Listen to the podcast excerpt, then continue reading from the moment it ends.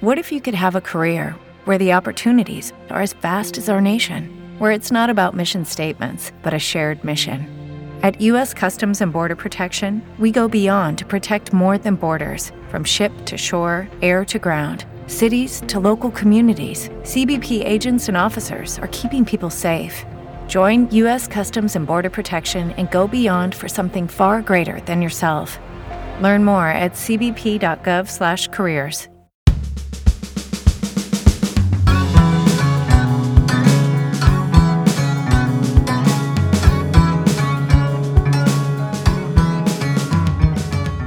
Stai ascoltando Filosofia per il Nuovo Mondo, il podcast di Giorgio Garzaniti.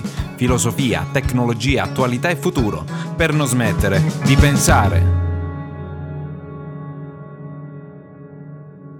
Ciao a tutte, ciao a tutti, benvenuti e benvenute a Filosofia per il Nuovo Mondo. Io sono sempre Giorgio e oggi prima di iniziare con il tema principale della, della, puntata volevo consigliarvi, se ancora non l'avete fatto, di andare ad ascoltare la puntata di settimana scorsa in cui insieme a Giacomo Pezzano, eh, autore di Ereditare, il filo che unisce e separa le generazioni, abbiamo conversato riguardo appunto il tema dell'eredità. Ne sono venute fuori cose molto interessanti, quindi se ancora non l'avete fatto ascoltate la puntata la trovate naturalmente sulle varie pagine Facebook, Instagram, Telegram, eh, nel, sul canale Spotify, su quello YouTube. Insomma, ci sono tutte le coordinate per poterlo andare a trovare. E una cosa ulteriore, se vi piacciono le puntate di filosofia per il nuovo mondo, il modo migliore per sostenere questo progetto è condividerle, farle arrivare al maggior numero di persone. Come facciamo con qualcosa che ci piace, tendiamo a condividerla con gli altri, così anche con queste puntate, con tutte le puntate anche di di altri podcast che ci piacciono. Condividere è il modo migliore per far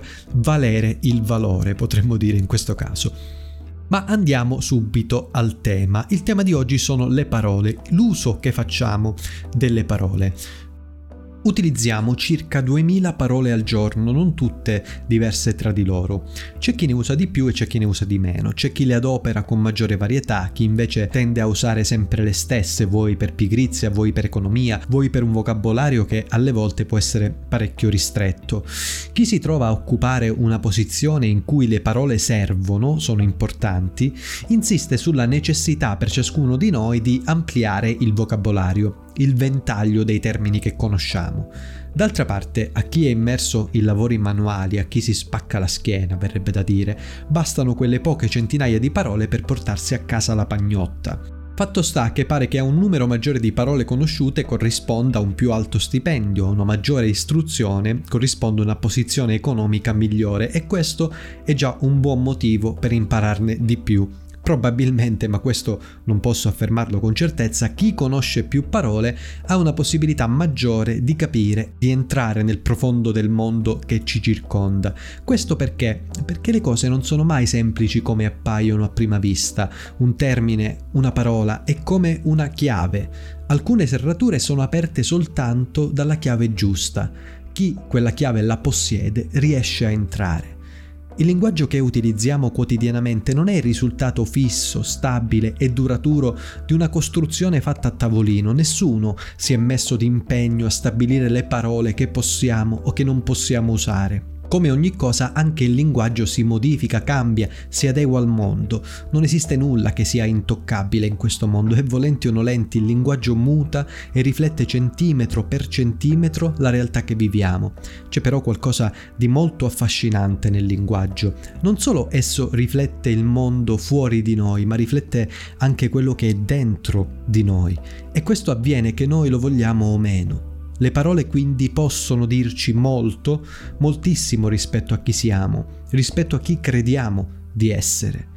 È importante insistere su questo punto, la lingua non è mai innocente, non è mai neutra. Ogni atto linguistico è costruzione di mondi, di significati, costruzione di esistenze. John Searle diceva che è il linguaggio a costruire le società umane, è il linguaggio che attraverso la fondazione di convenzioni del tutto arbitrarie ma poi divenute necessarie e universali crea il nostro mondo sociale. Eppure ci sembra che tutto ciò che abbiamo sotto mano, i nostri riti, le nostre abitudini, le istituzioni che frequentiamo o di cui facciamo parte, stiano lì da sempre, intoccabili nelle loro aure dorate, poco scalfibili, insensibili allo scorrere del tempo e delle nostre vite. Invece, sembrerà strano, anche paradossale, ma sono il frutto di atti, di azioni, un tipo di azioni particolari, quelle che si fanno con il linguaggio. Sempre Searle li chiamerebbe atti linguistici. Sono quegli atti che dicono e esprimono e nello stesso tempo istituiscono limiti, confini, proprietà, famiglie, istituzioni, nazioni. Tutte queste cose quindi hanno un'origine che non risiede ben inteso in una legge, in una carta scritta, ma giunge prima forse nella notte dei tempi e corrisponde a una parola, magari detta con rabbia o sottovoce, la potenza della parola creatrice, creatrice di mondi e di significati, di strutture e di società. In altre parole, seguendo questa volta il filosofo e linguista John Austin, potremmo parlare di un linguaggio in qualche modo performativo, un linguaggio che non dice l'azione e basta, ma che compie l'azione nel momento stesso in cui la dice, io vi dichiaro marito e moglie, questi sono i confini della mia proprietà, io ti perdono, io ti maledico. Questi sono soltanto alcuni esempi del potere delle parole. Le parole creano vincoli e li sciolgono, creano dei legami e li slegano.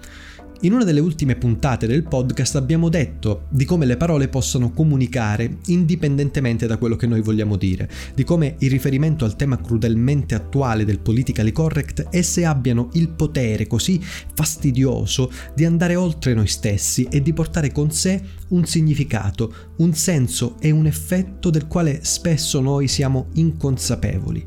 Il pericolo in questo modo è sempre dietro l'angolo, il pericolo è sempre quello di produrre dei mostri, al di là delle nostre intenzioni. È il destino di una società sovraeccitata e sovraeccitabile in cui ogni piccolo e impercettibile rumore diventa chiasso, proprio perché chiasso non lo è mai stato e perché il chiasso adesso possono farlo tutti è il destino di una società che per troppo tempo ha rinchiuso i suoi scheletri dentro l'armadio e ora questi scheletri reclamano un minimo di carne anche per loro che non ne hanno mai avuta perché le nostre intenzioni contano veramente poco, troppo poco, per fondare un'etica della convivenza civile.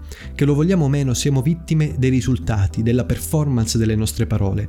Ma io non volevo dire questo, è l'ultimo disperato tentativo di autoassolversi di fronte al tribunale del linguaggio, un tribunale che non guarda in faccia a nessuno e questo è bene chiarirlo, indipendentemente dal colore della pelle, dalle inclinazioni sessuali, dalla posizione sociale.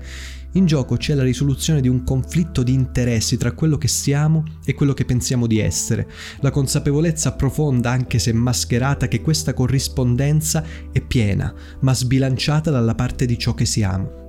Cosa ci resta allora di fronte a questa assurda contraddizione che è il linguaggio? Ci resta di educarci, per quanto più possibile, a fare buon uso delle parole che abbiamo, a fare un uso più pensato, ponderato e ragionato, quando ciò sia possibile, di uno dei tanti modi di cui disponiamo per comunicare.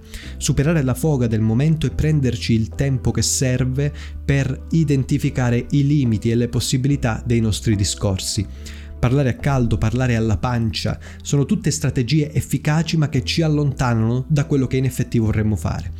Fare buon uso delle parole significa affermare la propria contrarietà a un modello, un modello che ci vorrebbe sempre pronti, sempre sempre con qualcosa da dire. Fare buon uso delle parole significa fermarsi e lasciare il giusto tempo e il giusto spazio alla riflessione. Così forse potremmo, ma non è detto che poi in fin dei conti ci riusciamo davvero, fare l'unica cosa che in quanto esseri umani ci è possibile, approssimarci in maniera riflessiva alla verità. Approssimarci, non raggiungerla, badate. Approssimare vuol dire avvicinare con calma, a piccoli passi, a saltelli e a zoppichi, misurando ogni singolo passo Fare buon uso del linguaggio allora significa avere cura degli eventi, evitare di mettere in atto un altro processo deleterio, il processo di semplificazione. Gli eventi sono strutture complesse, spesso imprevedibili, in cui entrano in gioco un numero veramente considerevole di fattori. Senza svilirli e senza svilire la nostra stessa capacità di comprensione, proviamo a entrare in questa complessità. Avere cura degli eventi, avere cura delle cose vuol dire abbracciare la complessità, mettersi nei panni della complessità. L'invito allora è diretto, facciamo buon uso delle parole, complicando, analizzando, dividendo, scomponendo, prendendoci il gusto di dire che c'è un'archeologia delle cose, che le cose non sono solamente come appaiono, ma che hanno un fondo che può e deve essere scavato, setacciato e ripulito.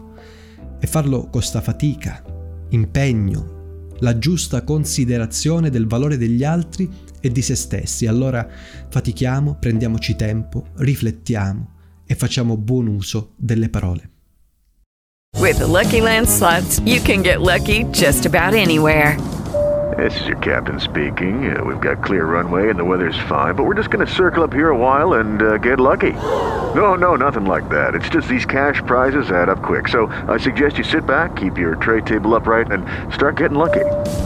Play for free at LuckyLandSlots.com. Are you feeling lucky? No purchase necessary. Void where prohibited by law. 18 plus terms and conditions apply. See website for details.